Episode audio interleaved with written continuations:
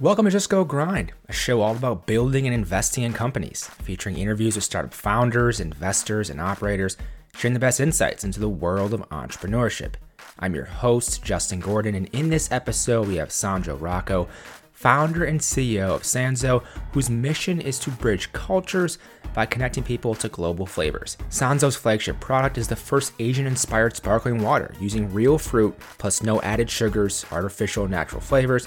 And in this episode, Sandro shares his story of how he started this company as a solo founder, bootstrapping originally, eventually raising a little bit more than a million dollars last year in 2020 from the likes of Jen Rubio from Away and Scott Belsky as well. And we go into how to actually grow a beverage brand, getting distribution, acquiring customers, all that and more in this episode. As always, the show notes are at justgogrind.com slash podcast, and you can support the show by leaving a rating and review over in Apple Podcasts. Without further ado, here is Sandro Rocco, founder and CEO of Sanzo. Sandro, welcome to the show. Thank you so much for having me. Great to be here. Yeah, I appreciate you taking the time and excited to talk about uh, Sanzo, your, your company, uh, your drink, your beverage company, and there's so much to talk about with this. I would love for you to tell people what is this company, what are you doing now today with it? Yeah. So first off, you know, thank you so much for having me. Really appreciate uh, the opportunity. Um, so yeah, I'm I'm Sandro Rocco. I'm the founder and CEO of Sanzo, and we're the first Asian-inspired sparkling water using real fruit plus no added sugar. So, um, you know, if you're used to drinking, you know, for any sparkling water fans, you know, you, you, you most likely have a beverage that has like a, a quote unquote natural flavor. So if you pour it out, it's like clear. Um, ours actually has color because we're using the real um, the real fruit juice, and specifically our fruit inspirations are coming from um, the Eastern Hemisphere, the, representing you know 60 plus percent of the world's population, but you know you don't see it on you don't typically see it on mainstream grocery shelves. So we're trying to uh, we're trying to change that. And I always have to go back to the beginning. I think it's fun to kind of go from the early times. So for you, where did this idea come from in the first place? Yeah, so um, it was around the middle of 2018, and I, you know, I, I live in New York City, and um, at the time it just felt like Asian things just kind of became cool, um, for you know, you know, a very simple way of putting it. Um, you know, Crazy Rich Asians was you know the, the number one film at the box office. Um, but then even if you kind of dove deeper than that, though, it was, you know, there, there were a lot of restaurants that were, you know, perhaps a bit more Eurocentric inspired, flipping over and becoming more, you know, like, like Asian concepts were, were, were opening up. Um, when you read more food media, uh, or if, even if you were on your streaming services, Netflix, Hulu, um, heck, even Spotify, um, you know, if you just looked at a variety of, I'll say, like consumer products, and that could be physical or digital, um, there's just so much more of an of, of, an Asian inspiration. And yet, what I found was there was nothing really in the beverage space um, that I felt was adequately representing that. And so, um, you know, I'd worked, I was working at a technology company at the time. Our fridges were stocked with a lot of sparkling water brands, um, but felt like, hey, there's some room here to do something, um, do something fun and you know innovative as at least as far as the, the beverage industry goes. Um, and so that's kind of where the, the journey began from that then so did you decide to start this on your own? Did you get a partner right away? Like how did that go for you? I'm curious. Yeah no and it's a great great question starting like all like the, the really nitty gritty there. So you know yeah. I, I am the sole founder. You know i did end up kind of going at it my own my, you know my, my own path. Um, had actually self-financed the business and moonlit for um, you know a year um, while at my day job before actually you know leaving and, and starting the business on my own. Um, you know, did talk about it with certain friends, um, certain other folks that I thought just might have been interesting to work with. Um, what I eventually learned though was just I don't know if it was my own personality or whatnot that like it just kind of needed to be me or either that I just didn't find the, the exact right co-founder fit. Um, and so yeah, it was it was me and actually you know, I, I, talk about how I, you know, the original idea came in 2018, you know, incubated and actually, you know, launched the brand um, the summer of 19 uh, I was the only employee until October 2020. So um, really did the the the solopreneur thing for for quite a bit. But you know, fortunately, we do have um, a bit of a team now starting to support us. in in that year or so you're moonlighting you're working your job still and this is something a lot of entrepreneurs like do you take the jump right away and kind of go all in do you kind of work on the side what nights and weekends for you in that year like what were some of the things you were doing like how far did you get in the business before you ended up going full-time into it yeah so um, i mean one of the things i found interesting about cpg or consumer packaged goods um, is that there's actually quite a fair amount of r&d that needs to get done before you really go to market. And uh, you know a lot of that r&d time is uh, anyone will tell you it's it's a lot of waiting. Um, you know you, yep. put out, you, you, put out specs or even you might you might test out a formulation um, but then you know you don't get that feedback for for for a little bit. Um, you know for for myself and you know for the, for this brand as well um, even if we had a formulation, like I would take that to farmers markets on, you know, nights and weekends. So times that, you know, didn't have to coincide with a regular day job. So, um, you know, there's actually quite a bit that you could do in, I'd say, you know, the first like six months to maybe, you know, I probably stretched it going a full year because at the time we already had, um, you know, about like 15 or so um, you know, clients, you know, like retail partners, you know, restaurants and independent food markets. And, um, you know, I would spend my mornings um, taking the subway or taking Uber pools at like 6 a.m. to deliver the product before going to work. So, um, you know, I, I, definitely stretched it a bit. A lot of it, frankly, was I knew that this industry, or, you know, when I started talking to, to folks who did specifically beverage, um, you know, they did, they did talk about how beverage can be a bit more of an expensive business, right? So, you know, unlike, um, you know, potentially a, a fully digital product um, you know, we're not just spinning up, you know, AWS instances and uh, going from there. You know, the, uh, manufacturing a product actually does take a bit of a, a, bit of capital. So, you know, was really trying to be um, as scrappy as possible um, in the early days, just because we knew it was going to get expensive very quickly. yeah, well, of course. I've talked to a couple different beverage people on this show, and it's just like it's a lot to deal with in terms of obviously the product side of it, but then also distribution. So let's start with the product side of it. How did you mm-hmm. approach then who you're going to have actually create this product. How'd you go about that process for other people who are wondering, you know, trying to get into CPG? Like, how'd you even go about that? Yeah, I mean, I came in with a true beginner's. I wouldn't even just say mentality, like like I'm a beginner. this is my first time ever launching uh, a food and beverage product. So um, actually, I mean, I, I, did what I, what I would hope. You know, a lot of your like, whatever your listeners are thinking that I did, probably did. So you know, ordered purees off of Amazon or found other third party websites.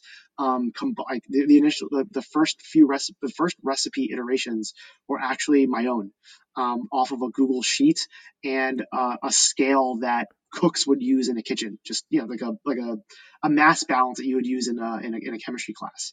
Yeah. Um, so it was you know it was as rudimentary as as that.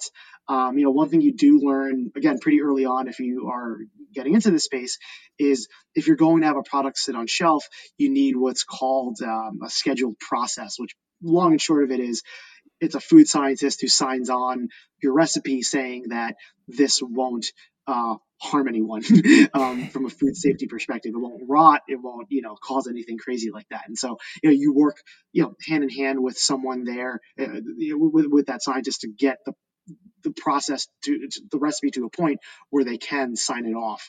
And they're actually very cheap resources. I mean, not to get too thick into the weeds of it, but um, Cornell um, University runs like a food lab. Um, if you're if you're located in New York, and you know, just to put some dollar figures out there, I mean, a, a recipe sign off is as cheap as like two hundred dollars to get oh, that geez. level of yeah. So, I mean, you can go if you're paying a formulator, if you're really going to commercialize it, you know, that can get you into the, you know, thousands of dollars. And I would argue when you're ready to, for, for prime time, it's actually worth, it's really worth actually, um, you know, paying those expenses. But in the earliest days, um, you know, you can, there are resources out there for folks who are trying to really scrap it because as much as the industry can be expensive as you're scaling in the earliest days, you know, it is a lot of, um, I, would actually say it's a very diverse founder set. I've actually found it to be very encouraging. You know, it's, it's, a lot of folks who find maybe had, you know, a four-year college degree and worked in the technology sector, but it's also a lot of folks who maybe, um, you know, high school educated, just have an idea. You know, they're making a, a salsa or some kind of sauce or or something that or a cookie um, that their friends and family loves, and now they're just you know selling it at and, and, and building out from there. So um, it's it's it's kind of a fascinating industry, yeah, and, and just how diverse it is. when you when you say ready for prime time, that's the, the point where you may spend thousands of dollars potentially on someone. Like, what what do you categorize that as? Like, how big do you look at that? Like, when someone would potentially want to spend more than the two hundred you mentioned instead going thousands and going kind of all out on that. Like, what at what point you think would that would that be? Sure. I mean, I, I would say there are certain retailers that if they call you, um, you do not probably want to go to them with um, you know, with something that can't scale is probably the best way to say it. So, um, you know, for us, it was Whole Foods. So Whole Foods, and, and, and there are um, 13 regions in the United States. You know, us being in New York, our home market was the quote unquote Northeast region, which encompasses New York City and the, and the surrounding area. Um, it is, as you might imagine, the most competitive um, region the good and bad if you do well there you know it it can kind of cascade into you know you know, other regions potentially uh, if things go well you know a, a national distribution relationship. Um, you know uh, a whole foods level retailer also comes with them a uh, you know a nat- the nationally reputable distributors. Um, and in the food and beverage industry your distributor is in many ways just as if not even more important um, than the actual retailers that you're working with. And so the problem what i would say is if you go to these kinds of um, you know folks with um, recipes that don't scale or operations that are not you know locked tight a bit more it, it can literally end your business because if, if there are product efficient if there are quality assurance deficiencies you know uh, certainly the worst thing you can do is actually cause harm to a customer you know you, you are selling food and beverage products. And so you know if you don't have that buttoned up and you're doing it at, at that level you know it's basically a death sentence for the business. So um, you know at that point you know that's why the industry can get a little bit expensive because you do have to take a bet you know at a certain point that we are going to be a bigger brand. And so um, you, you, do have to put those resources in to um, you know commercialize your your recipe and your brand at, at, what point then for you did you end up quitting your job and, and going all in how, how long was it you said 15 months or a year just about, yeah. And, and, and for us, I mean, it was a, there. There were a couple things that, that made it a little easier. One, um, the company that I was working uh, uh, for, um, you know, we had bit, we had hit a bit of a, a rougher patch, um, and so you know, candidly, I was probably going to get laid off anyway um, at some point just because of uh, you know, headcount reduction, like necessity. Yeah. As well, though, you know, it was it was coming at a time, it, and it just it did just kind of work out this way where um, we were starting to gain more distribution. I found that you know three out of my five business days were up at you know 4 5 a.m to make these deliveries before i was going into work anyway um, and then yeah I, i'd say the biggest thing was just was getting to a point where i was like okay i either need to start putting more time into this because I, I can get more sales that way or I need to not and figure out you know, like something else to do. Um, and know, I think for every entrepreneur, it's different. You know, some folks, and, and I don't think there's a, a, a right or wrong here. Um, I often tell other entrepreneurs, oftentimes tell other people who are going through this, it is likely one of probably the it is possibly the hardest decision you'll ever make professionally. Um, because it's the one thing that's not rooted in logic. Um, a lot of times, whether it's choosing a certain job opportunity or for certain folks who went to certain, you know, uh, institutions like you know, like certain elite institutions, you could kind of compare, you know, U.S. News and World Rankings, or if it was a bank, it's like, okay, there's a an objective thing that says you should go to Goldman Sachs or J.P. Morgan over the other banks or things like that. This is the, the only time where it's actually completely illogical. If you actually try to apply logic, and know what the failure rates are on startups, you just you would never do it. So, um, you know, at some point, it's just kind of what works for you. And um, for me, it was, yeah, I need to work myself to the bone, like get myself to the very last inch of the cliff, and finally be like, okay, I now have to jump. Otherwise, like you're just in, you're just you're never going to do it otherwise. Yeah, like you can't um, do both anymore. You've done you, you just worked yourself too much to handle basically two full time jobs essentially. Yeah, but the leap is scary. I mean, you know, especially for folks who might be listening to this, like it's not like we had enough revenue to float even my rent. Um, you know, we weren't even at that point. So you, and I think the thing that I've learned, again, it may be different for food and beverage versus other verticals, but sure. um, you know, for food and beverage, like you don't usually get that you don't usually get to a point in revenue where it's that strong to feel that good. Like you actually have to make the jump typically, um, at least in beverage, a little bit earlier because it does require, um, it, it, tends to require a lot of like field work, like being at stores, um, you know, shaking hands and well, not shaking hands anymore uh, during the pandemic, but uh, in general, times. yeah, yeah, like being out in the field. So um, yeah, it can vary for a lot of people, but that was you know that was my path. Yeah, and I definitely want to go through the distribution side that you kind of alluded to a little bit, but I, with that, your first customer, sure. me to the early days, we're still we're going to progress till today, but in the early days, sure. getting your first customers, your first sales, what did that look like? How did you go about that? Uh, I mean, it's still how I do a lot of it today, which is cold, like cold outreaches. Um, in uh, it's a little different now that we have some distribution, but in the earliest days when you have nothing, um, the best thing you can do is literally just walk into a place, um, especially, and I'll say specifically for food and beverage, and you're targeting like a boutique market. A lot of folks will try to email in, and I've seen firsthand in this industry, this is very much an in-person or phone call driven business. Um, yeah, like email obviously huge for bigger accounts, but the easiest way that um, entrepreneurs can validate their their product is by walking straight in. And frankly, it's something that a lot of people won't do. So, um, you know, probably the easiest thing that I would just recommend is just getting out in the field. Um, after that, it's yeah, talking one on one. You know, again, it's a it's a lot tougher now during the pandemic, but um, for us, it, for, and for me, it was um, you know when we did get a couple of first customers who did just buy in, and literally what that means was I showed up with samples, asked to speak to the key buyer or decision maker, and pitched them on the spot. Um, and then they said yay or nay. And obviously got a lot of no's, but got, you know, my first couple of yeses. The product goes on the shelf. And then the key is not just getting it on the shelf, but getting it off the shelf. So supporting that with um, in the, when you could do them in person customer demos. So literally, uh, there's a market in uh, in Chelsea on 22nd on 22nd and 8th Avenue that I would go into on a Monday and Tuesday night and pour samples of Sanzo, and they would sip it if they liked it. A lot of them went. A lot of it because they were talking to the founder, and there's some social pressures there that you can take of advantage of. Um, and they would go and physically buy the product, and you just kind of create initial momentum um, that way. It's it's as it is as um, unsexy as it sounds in the earliest days. With that as well, so how did you decide then which which retailers are you're going to go into or distribution partners you're going to work with because that's something where again there's so many different options potentially but it's a little more of a niche market. So how did you think about that for your company? Yeah i mean we didn't we knew especially with what i, I kind of talked to you before about the need to be very buttoned up when you're approaching a whole foods type of yep. retailer.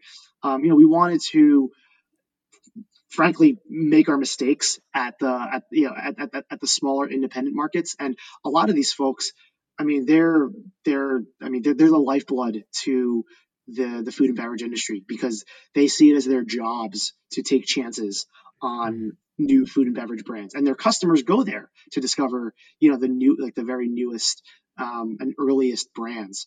Uh, so you know, part of it was just kind of walking around the city. And then uh, I'll tell you one thing that I did was I would go into one of these markets look at the brands that were already on shelf and just cold outreach those Instagram accounts. You know, most of them had way less than 10,000 Instagram followers.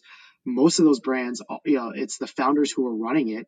Um, and a lot of these folks are down to talk. And in many ways, if they're on that shelf, that means that they also probably started within the last um, I'll say within the last three years. And so we're just definitely more open to having these kinds of conversations. So um, I would recommend that to folks who are getting into it. And if you want, it's like you know, developing basically a, an early lead list. Um, you know, I yeah. got that from one of these outreaches, and they were like, "Yeah, I'll give you, you know, three to five stores you know, that I think you should target, and kind of go from there." Um, it's the same five to same three to five stores that I tell other people when they hit hit us up. So um, it, it is a very um, as, as much as it's very competitive uh, because you are literally i mean it, it, it's, it's a fixed amount of shelf space yep. um, you, this industry actually does tend to be quite collaborative um, and, and, and that, that is one thing that i actually do really like about um, the natural food and beverage world is that it, a lot of folks are quite collaborative, but um, I think I think it is worth folks knowing like you know where to where to start, you know, asking the right questions. yeah, so, getting the foot in the door at least. exactly. Yeah. From that point, then, so that early distribution, obviously, you're getting your first customers, your cold outreach, and you still do cold outreach. But how have you shifted the distribution as you've grown? So have you gotten kind of that first validation and then grown from there? And so it's still pretty new, but I'm curious as how how the progression of kind of distribution has gone for you as time has gone on. Yeah, and uh, again, people will take different paths. Uh, frankly, a lot of people probably what I what I have done is probably step like like people just bypass it um, altogether. they may raise more more money up front and you know already sure. get a distributor on board. I went the very um, you know build it brick by brick type of approach. Um, but so how it worked for us was you know we had our first you know 10 15 20 doors at this point i guess um, with that method me just walking in um, and also self delivering the product at some point, uh, which worked out well for us, each of those stores was selling through a good amount of product every week. So I was spending my time, you know, in the mornings like doing more deliveries than I wanted to. And so when you're doing deliveries, you can't sell because that's, you know, you can only, you can only be in one place at one, at one time. Um, but what that does though is you can then approach a distributor saying, "Hey, we already have this book of business. If you want to take it on, you like here it is. This is free sales. You're, you're already going um, you know to these doors delivering you know these other products. We're just giving you revenue. And um, distributors like that. Distributors like when you do their work for them. So um, that's how we got our first distributor. And in many ways that's kind of how it still works. Uh, you're just going you're just leveling up with each with each one. Um, so yeah. in saying your approach, you know, going brick by brick though, to that point, why did you decide to go that route versus another? Because there's always like many options. There's a thousand different decisions you make in a business, which way to go, bigger VC money, not. You could go self-funded. You could do. There's so many different ways. And I'm always curious with different entrepreneurs, like how how you personally decide. How did you decide to go route you did?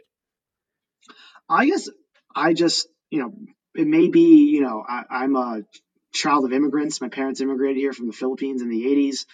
And um, gosh, I learned like really the value of a dollar. And so for me, it was I don't feel comfortable asking folks for money, especially not having grown up in, you know, super like super privileged circles. I, I ended up going to a pretty privileged, uh, you know, college, but um, you know, my own network was not, you know, crazy like that. And so before I could even ask those folks for money, I was like, well, I better put my own skin in the game um, because folks would feel it. Uh, you know, the earliest supporters would feel it if I asked them for money. So yeah. um, it, it's just kind of what I could afford or was even willing to do. I just I didn't feel comfortable even pitching or asking for money unless I knew a little bit more about what I'm doing. And I do think that that's actually made me, you know, better. Just I mean, both business owner, fundraiser, all of that now because I went through that. And again, some people that's not their journey, and, and obviously it's fine, right? Like, uh, it, no judgment. You know, people grow the business, grow their business the way that they need to. Um, I just feel, felt like for my own path, my own journey, um, I just I, I, wanted I wanted to know I wanted to learn. Um, yeah. So yeah. well, and then eventually you raised 1.3 million uh, last year. Take me through that process then. Fundraising, how you decide who to bring on board in terms of your investors. I'm curious about that.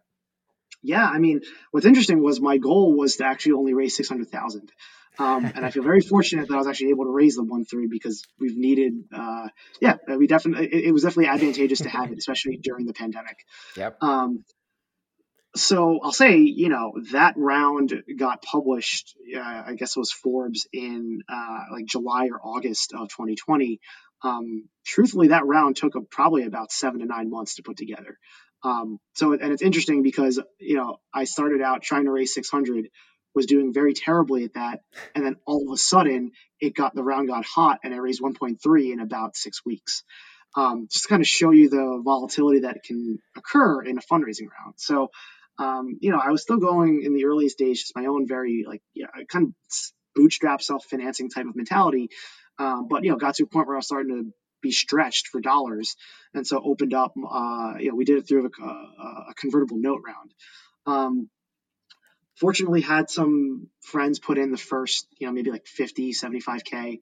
Um, and then we did get a, basically he was an early customer. Uh, his name is Scott Belsky, um, chief product officer at Adobe. Yeah, very prominent angel investor. At the time, uh, I would literally look up all of my customer customers. So, um, you know, when I got a Shopify, you know, get the kaching, I'm yep. like, just curious. You know, we weren't getting a ton of orders, so I'm always, and, and it was my first time running a business, so I'm like, hey, this is cool. Like, who is this person? Um, and uh, obviously, no, I mean, I knew who Scott Belsky was just because I, yeah, I, had been in technology, and so reached out to him. Uh, silly, silly me, like I didn't find his investment website, so I actually asked him, "Hey Scott, do you invest?" And now it's like that was the dumbest question ever because obviously he he invests. Um, yep. so he came on, you know, that brought in a couple other folks, but we actually, I mean, I'll be honest, like, we did hit another um, lull. The biggest thing that really spurred it on was around um, May, I want to say. Um, and this was in the middle of the pandemic. You know, it was really bad times. Um, Jen Rubio came on, who is the co-founder of Away, and between her and and, and Scott, um, you know, they both just have a lot of trust, and like their networks, re- like they, you know, fortunately, the switches started flipping on on the networks, and then the round just got like I'll, I'll tell you this, the like the first like couple like maybe call two hundred thousand maybe took me five months.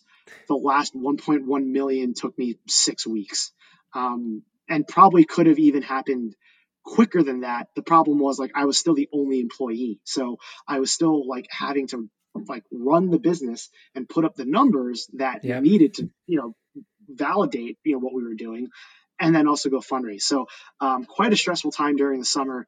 Um, it was that, that was like yeah i had to really kind of dig deep on that one. Um, but uh, it was we got we got through it. what type of feedback were you getting from from Jen and Scott? Like when they you know, obviously they became investors, they've done a number of investments, uh, some higher profile. Like, what were they saying about why they invested in you? It was brand and brand potential. They were like, we think this product basically like it hits, and also they they saw where I was going with building community and well, building community, and that that community itself was already that a, a, significant portion of that community had like high purchasing power, but was significantly underrepresented. So basically, long short of it was, you know, us being an Asian inspired product. If you look at uh, just how much like the the, the API uh, purchasing power plus how much of it we spend on our demographic spends on brands hmm. and how much we over index on like social media. So essentially, like you're creating your initial word of mouth flywheel.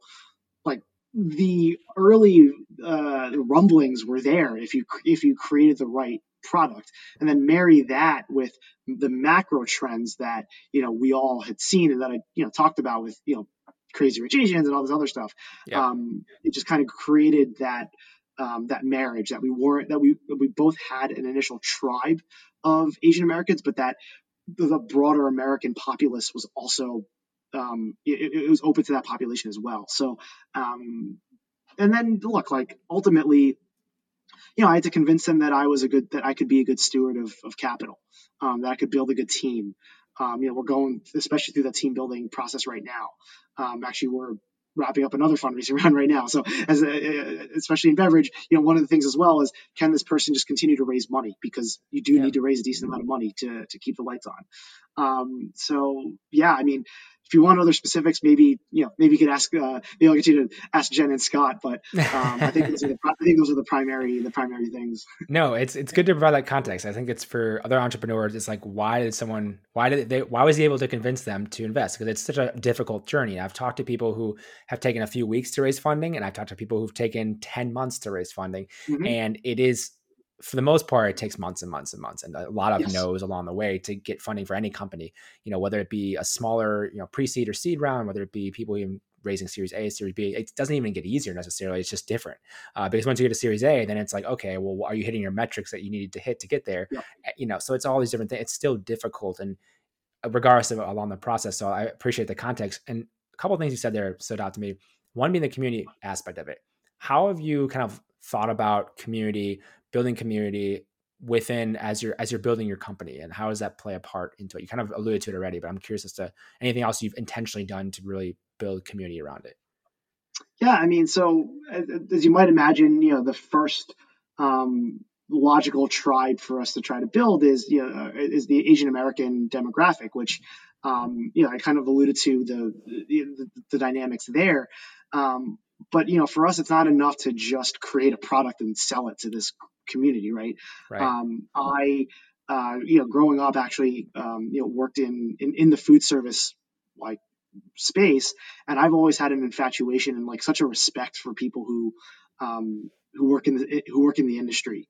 Um, and so one of the earliest things that we did, uh, and I mean, it was both a business decision and also a brand, a brand and brand marketing decision was really trying to partner up with um, the Asian inspired concepts and restaurateurs in New York City. So, um, on the business side of it, it was, hey, we can sell our product here, and we're not having to compete on the shelves of Whole Foods that can cost, you know, that can have more marketing dollars uh, needed to to you know, to pump up sales. You know, you're sitting in an environment um, where people are more naturally predisposed to consuming your product, and that's awesome. Um, and the other part of that too is, you know, there's cross marketing potential, right? So, you know, restaurateurs, the actual restaurants themselves, people love following. You know, if you look at their feed, these folks' feeds, um, you know, uh, chefs are generally going to be much more famous than beverage entrepreneurs, and I'm totally cool with that. But um, how do we but then, you know, these folks are also looking for other ways to cross promote. So, um, you know, tapping into that early was a very was a very deliberate decision. And also, uh, on a personal note, again, uh, being so um, I, I, I, love the industry, and once yeah. COVID hit, and we saw how how um, you know how that uh, industry got struck, you know we we did make it a very made a very intentional decision to invest even more heavily um, into the industry. So I, I, do like to say. You know, for our team, you know, we were among the first to start really contributing to, um, you know, employee funds when those folks were furloughed, um, especially the, the back of house employees who are typically undocumented immigrants.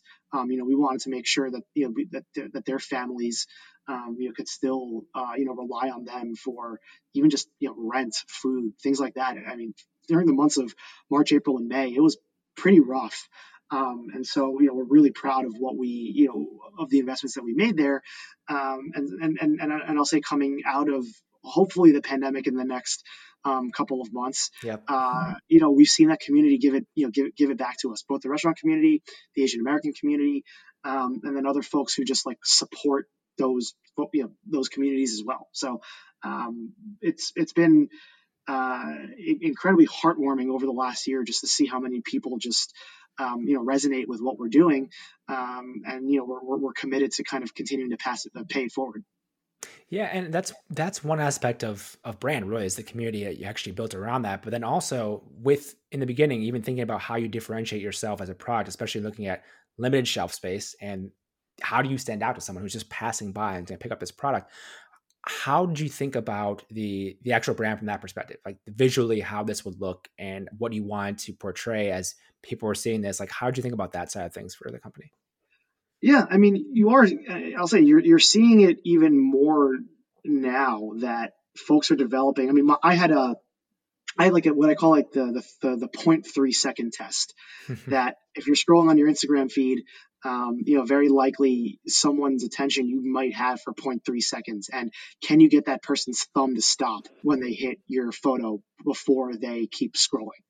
I, I will say I, I'm actually surprised there are still so many I think food and beverage brands who miss this. You know, you see an ad on Instagram, and you're like, oh, I can't read that, um, mm-hmm. or, or, or whatnot, um, and then and that translates to a shelf. Also, I will also say another test that I employed was there was a store down in Tribeca on Canal Street, and the little test that I had was if I'm walking on the sidewalk, and and the, the place had like a glass door, so you could see straight into it my test was I should be able to look in. I need to be able to know that that's mine. And so for us, those are deliberate decisions on the orientation of our word mark going more vertical versus the traditional horizontal, making the fruit illustration um, you know a little bit larger, obviously going with like more pastelly colors, and then even from a font perspective, um, making sure the font was big enough that you could read it. But then overall, just like was this an image that you could just see as being unique enough um, on a shelf? And at, at, least right now, it's so far so good. Um, but you know, you also see a number. I mean, we're not the only one. There are a number of brands that I would already call, um, you know, if not already there, then like very much on the border of like iconic in their in their packaging design. And you know, I think past those same um, eye test rules, and is in my in my opinion, at least part of the reason why those brands are doing so well. Because brand discovery, even for as much as we all talk about, um, you know, our Instagram feeds and creating communities, so much brand discovery is still happening at the store when you're yep. just going through the aisles and you're like that thing looks interesting and you pull it off the shelf and put it in your cart it's just, for many for many people it's still as simple as that with that as well then what type of like testing or how often have you tested the different as, as the packaging evolved, where you test it before you actually obviously roll it out because you can't you're gonna make a, a, certain quantity of the product and mm-hmm. you can't just change it. But like, how did you test it, or how have you tested it along the way, or has it evolved uh, since you first started? Yeah, so actually, our very first iteration of the of the product was in a glass bottle. Um, a lot of that was on purpose from an operational perspective. So, I mean, not to get too into the weeds here, but um, typically, a, typically a minimum um, canning run, if you're going to run a product in cans, tends to be somewhere in the neighborhood of 10,000 cans per per per SKU per unit uh, per flavor. Yep. Um, and if you're doing glass bottles, uh, it can actually you can actually find um, contract manufacturers who will do as little as like 500. So um, yeah, so if you're looking to truly like you know MVP your uh, your idea, you know glass bottles are typically a good way to start. Now a couple things that we learned. One, um, the product in a glass bottle, um, while interesting, uh, made people think of, of sodas because we had a color. We, we had color. So a lot of questions that we would get were like, "Hey, is there a lot of sugar in this?" Um, so uh, for for multiple reasons, that being one of them, uh, it's a good thing that we were able to get to a scale enough that we were we, knew we wanted to get the cans pretty quickly. Um, but one of the other things there too that we learned was if you in, in our very first iteration, we did not actually have any functional callouts. So if you look at our can um, on the front face, it says "made with real fruit, no added sugar." Um, both of those callouts were directly from um, uh, customer samplings. So oftentimes those would be the more than, and I was surprised. This is my first time doing it. Even yeah. more than calorie count, folks would ask, "Is this thing real fruit? And is there any added is there any added sugar in here?" And so um, you know, those have still been actually some of the biggest costs we get on digital. Um, you know, when again, we, we don't do any in-person demos, but um, you know, when we get like emails that come in, like those are still the questions that are asked. And so by us putting it on the front of the can, um, you know, it does allow us to address it, you know, like up front, which I think has also helped with I don't know conversion rate or however you want to measure it. Yeah, and and from that too, then so looking at you went from retail and then going direct to consumer, it's a little bit different. Uh, I mentioned Instagram ads and everything as well with that. At what point did you decide to sell direct to consumer? was that from the beginning? Uh, when we got into cans, uh, we were we had like all website. Um, I did not invest super heavily into it because, well, one, it's like kind of crazy to say this, but like a year and a month ago, buying beverages direct to consumer was still not that big of a thing. I mean, yeah. you know, maybe companies like Recess got away with it, um, you know, because of their type of offering and you know and whatnot. But for the most part, a, like a, a traditional, even upstart CPG company, just or beverage company, just wasn't really able to do it. Yeah. Um, so yes, I would pack orders in my apartment for people who place orders, but I wasn't really advertising that much. Also, we didn't have that big of a budget. Um, but then once the pandemic hit, um, you know, I so in my last job, I used to be a head of growth, so spent a lot of money on Facebook and Instagram ads. Um, noticed, you know, basically overnight, once New York City hit uh, shelter in place, CPMS just fell off the off a cliff because of how much ad budget was being pulled. Yeah. And so was, if there's one thing that my last job did teach me well was like, ooh, okay, we have a good read on CPMS um, this might be a really good arbitrage opportunity to acquire new customers very cheaply. And, you know, that did prove to be pretty good for a lot of us who were able to take advantage of it. Um, but, and then now, again, we're super fortunate that, um, you know, these consume, these consumption habits have persisted, you know, whether it's on Amazon or your own, uh, owned and operated direct to consumer website, folks are now willing to spend more money on groceries than they did before the pandemic. It has fallen off from the from the the, the peak pandemic levels, but the new baseline is still significantly higher. So, yeah. um, you know, if you're looking for that first million dollars in revenue, um, that's that that's actually a channel now that is wild to say that is not there literally as recently as 14 months ago. Yeah. Um, yeah. That's insane. It's insane to think about how fast things can change. Well, with a one once in a generation global pandemic, but sure. uh, it, things can change quickly. And one thing is we haven't really discussed yet is with the product itself. You mentioned the different SKUs, which are different flavors. How do you feel about that? Just in terms of like how many different flavors you wanted to offer at the beginning, and then you know how do you want to expand in those? Because again, that's if you're looking at a minimum order per SKU. I mean, that changes things. So like, how have you thought about that side of the business? Sure. So we knew that for a flavored sparkling water line, the minimum you needed to go out with was three. Was was really three flavors.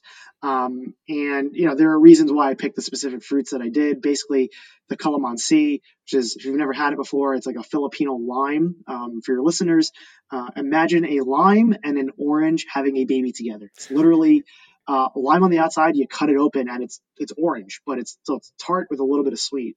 Yeah. Um, the lychee was more floral, and then the mango is is sweeter. Um, so you know, as as far as the the, the, the initial uh, launch, um, yeah, you just you need three. Um, at the same time, to that point, you know, you don't want. I, I don't. I didn't feel like I wanted to create more operational difficulties by having so many SKUs. And you know, fortunately, uh, all three of our SKUs sell quite well. They, they, they sell they sell well in, dif- in different channels, um, but we're actually we, we usually produce pretty close to like equivalent amounts during um, during each run. And you know what I what I've what I've come to learn is usually folks go into R and D and release new SKUs uh, early on when one is or when one or multiple SKUs are just completely falling flat. Um, fortunately, we don't have that problem, and um, you know, when I think about the business, a lot of how I th- uh, how I've thought about it is, um, you know, that marginal dollar is right now is probably best spent on us either um, gaining more distribution um, or you know continuing to boost sales of our existing SKUs versus the R&D that goes into a new SKU. Now that said, as we're penetrating retail, that is changing a bit. You know, we, we actually just began R&D for three new flavors. Um, and, and there's some and there are retail related reasons why it's important to continue to invest in, in flavor development.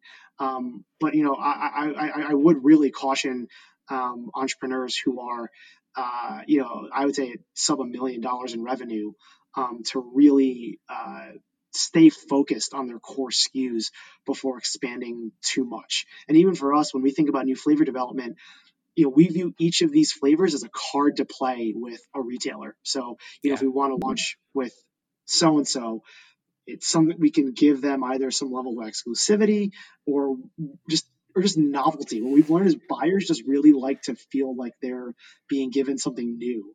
And so if you just come out of the gate with all these flavors and you, you lose you, you, you lose those cards. And so we've been pretty deliberate about how we're releasing new flavors. Yeah, and that's something I, I remember talking to um, talking to the founder of Health-Ade Kombucha. Uh, we talk about how they get, were developing new flavors and like over time, obviously start with a few, then expanding. You're always going to expand, and even like different types of drink options as well. Sure. Which is interesting to see how um, the evolution of that company has gone. They, they're like a hundred million dollar revenue company or something they're crazy. Crazy. Uh, yeah, they're just crushing it. Uh, and it's funny to see the evolution versus a smaller company. And even like then I've seen other retail, other companies getting into retail with um, with a cookie dough company. It was another thing where it's like looking at how they expanded to different different regions and different uh, stores and everything. It's just kind of fascinating to me, the whole food space. Um, something that's yeah, even on the investor side, we're investing in, in tech and B2B tech uh, software, I should say. But like, it's still fun to hear like the consumer, like CPG companies and everything as well. And one thing you mentioned with, with growth, you've grown a, a bit already, obviously looking at raising their funding round, but you mentioned the hiring side, something you're doing now. So on the hiring front, it started with you for a long time, like just you basically for a significant amount of time. How has the hiring gone for you? What's been helpful for you along the way as you've been building the team? Sure. I mean, in the earliest days, I will say um, the methodology that I applied was basically around pain. Um, if I'm feeling pain and like, you know, like my first few hires were just like, I can't, it was literally a point, I can't do this anymore. um, I'm like it is like detrimental to the brand, to the business, to my own personal self to keep doing all of this. And so, what are the things we can first, um, you know, hand off? Or I'll even say this like, what are the blind spots that I'm missing that could actually set me up for failure um, down the line that I can't see yet. And I think especially one of the lessons I've learned in CPG is, and it's probably similar to, um, you know, the, the, companies that you may fund in enterprise SaaS. Um, you know, the the bigger the enterprise, the longer the sales cycle. Um, and in a similar way with CPG, um, everything has a very long cycle. Manufacturing, um, sales and whatnot. And so, you know, a mistake you might make right now, you may not know, you know, until a couple months down the line. That's kind of daunting. Um, and that actually multiplies as you get bigger because when you're going from, you know, if you think about it like independent natural foods to one region of Whole Foods to, let's say, at the biggest, you know, level, a Walmart, a Costco, uh, whatnot, like those take like a, lo- a, an even longer period of time. And so, um, where I'm going with this is that like in the beginning, it was solving for pain. Um, what do I most, what do I feel most acutely? Now, especially as you know, as we now have investors, it's now solving for like opportunity. So, where am I actually like sub-optimized as a as a founder CEO? Um, where someone can come in and either do it more professionally or just like or there are perhaps a bit more rote tasks that I should just get myself out of the business of doing so I can focus on strategic sales, um, strategic marketing, um, fundraising, um, yeah, helping my head of ops and finance like lay down the operations um, pipeline. And so it's an interesting focus change. That's I can feel the change that's occurred. It's wild because I, I literally raised this round last summer. We're raising the other round now, so it's only been like six months or so. But like literally already feeling um yeah uh, sorry we're, we started raising at the beginning of the year we were just yeah. kind of finished up. So um yeah like six to eight months like just how quickly that can that, that, that focus can shift. How big is the team now? Just curious so we're at five full time, um, but we currently have eight open positions that we just posted. we just posted a week and a half ago. Four of them are full time. Four of them are for summer interns. Um, that we hope a couple of them may turn into you know can, can convert into full times. Uh, but yeah, it's going to be uh, it's wild. As we're wrapping up fundraising, we're now gearing up the uh, the recruitment process. Yeah, so it never oh never stops. of course, uh, yeah, keep growing more and more. And, and, for you, then, like you mentioned, not having experience in this industry, came in kind of fresh, but having that, having like immigrant parents, the work ethic, and really trying to be frugal with the money and make it last. Like, what's been helpful for you as a founder? Like, who have been either your mentors or how you know it's there's so many unanswered questions as you're starting a company. For you like what's helped you through this last couple of years of growing the business? Yeah i mean uh, so i'll say this. I mean once we finished raising the round um, at the at, at, the recommendation of people that i that i very much trust um, you know i got advisors on the sales side of the business and on the operations side of the business. Um, and I'll be pretty like candid. One of them is more on a retainer basis. The other one, it was a slight equity deal. Yeah. Um, that vests and all that kind of jazz. The two best investments I have made. Um, they have taught me um, the industry um, from both a sales and operational perspective in a way that I could not have gotten otherwise. I don't think I could have deployed capital, whether it's cash or equity, in a more efficient way that multiplied my knowledge base as a founder than to get the right advisors. And um, I would recommend, and, that was a, that's a big recommendation that I would give to, to other aspiring entrepreneurs is like, and it depends on your cap table. I'd say certainly if you're a solo founder, like the way I was, um, you know, equity is the best tool that you have. Um, it can be a moat um, to, to, to, to attracting the best talent. Um, and certainly, yeah, getting the best advice.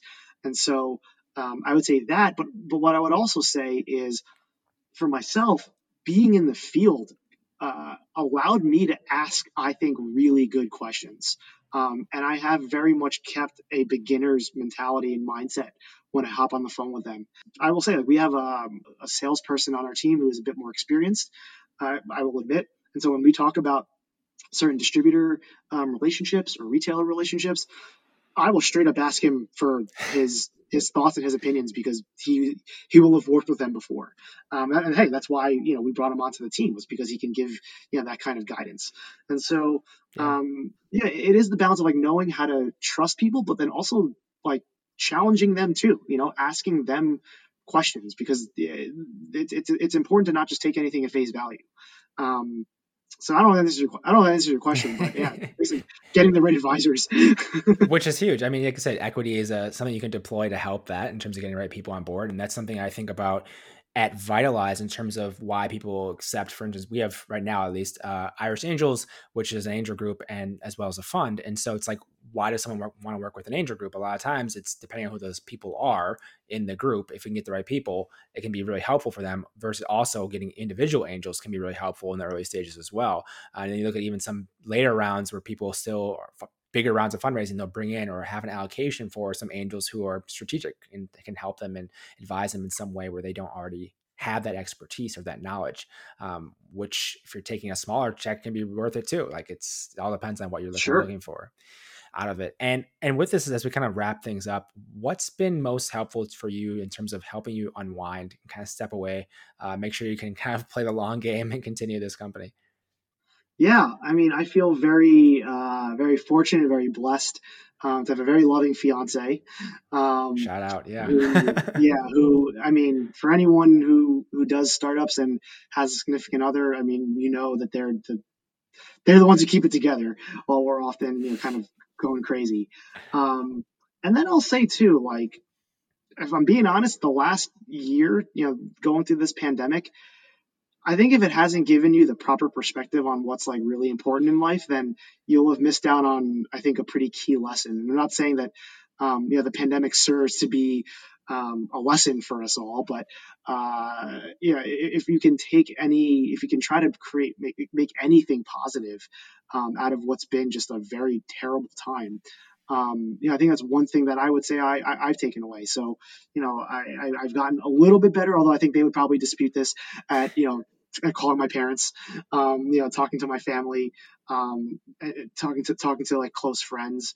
Um, you know, fortunately, also have I'm, I'm 33 right now, and a lot of my friends, um, you know, during the pandemic are married and just recently started families of, of their own, yeah. and so just having that perspective to just realize that, you know, I think I think if you're going for it, like you have to go for it. Like there's there's no um, you know, it, it's really hard, I think, to create anything of substance this quickly if you're not working very hard and it's and at times very long hours. I, I think it's yeah. very, I, I, think it's a hard thing to, to accomplish. Um, at the same time, you know, being able to just have people around you who can give you that kind of perspective on what's really important in life um, is a, is big. Like you know, the opportunities that I get to have now as an entrepreneur, um, you know, the conversations I get to have. Sometimes looking at the bank account that we have as a as a business, I'm like, I've never even fathomed of you know us having that kind of um, that kind of capital. I mean, it's still a pittance compared yeah. to what even certain emerging brands have, but uh, you know, it's important to just keep it keep everything in its proper perspective is probably the best thing that I would that that's worked for me. And then sure, at times it's I don't know, getting a good workout in, punching something, um, you know, like a, like a, some kind of I don't know, pillow or a yep. punching bag or something uh, can be super helpful too, especially with the weather getting better. Um, yeah, that, that uh, that's a good thing. absolutely. One of the last questions I have is just what is next for for Sanzo? You know, I mean, I'll say this like so our mission long term not to get too philosophical again but it's our mission is to bridge cultures by connecting people with authentic flavors I really believe like my whole my, my, my thesis why I've decided that this is what I want to pursue in life is that I, I believe this beverage should be both in, in, in New York and in Shanghai and, and in Los Angeles and also frankly in like the center of the country. Um, and so, you know, from a distribution standpoint, from a brand and storytelling standpoint, um, I am just very like fired up about the idea that we get to like you know educate folks about about these new flavors or for folks in the API community um, you know help them you know quote unquote like feel seen. Um, I just and, and and so you know whatever those actual like financial metrics finalize at you know that's obviously you know we obviously have things that we're trying to get to but from a more qualitative standpoint it's like can we actually make a dent in bridging cultures um, especially at a time right now when you're seeing um, you know increased incidents of anti-Asian sentiment and, and hate crimes. Um, you know, I still I still remain honestly pretty optimistic about where we're going long term. Um, you know, I think there's still a lot of pent up frustration or negative sentiments, um, but overall, like I, what what I go with is brands like Sanzo could not have existed even as recently as like five years ago. And the reason I think my brand can exist now is because of a lot of the work that's been done by folks, you know, before us, whether they be, you know, activists or creatives in, you know, TV, film, uh, the culinary arts, what have you. Yeah. Um, and so I do believe that you know the folks coming you know after us will have the same dynamic because of you know the brands that you know like myself and like other folks who are in my like class um, of of new CPG brands have created. And so, you know, it's a I, I, I stay very optimistic um, on, on, on, that. And so like, what's forward, you know, what, what's next for us is just, you know, con- trying to continue to push the ball forward, um, trying to make the, the, the, the CPG industry um, a more inclusive one, trying to make the shelves that you shop at a more inclusive one um, that's and yeah, I mean, I, I don't. The great thing about it, honestly, why I'm excited about this is that like I don't think I'll actually accomplish it in my lifetime. Like I think we're still going to be fighting this um, for still generations to come, and for whatever reason, like the masochist in me that gets me excited and like and, and, gets me inspired to do this every day. It's like the knowing that I will probably not get there um, is just like interesting. yeah. What if? But what if you do? yeah. At the yeah. same time, yeah.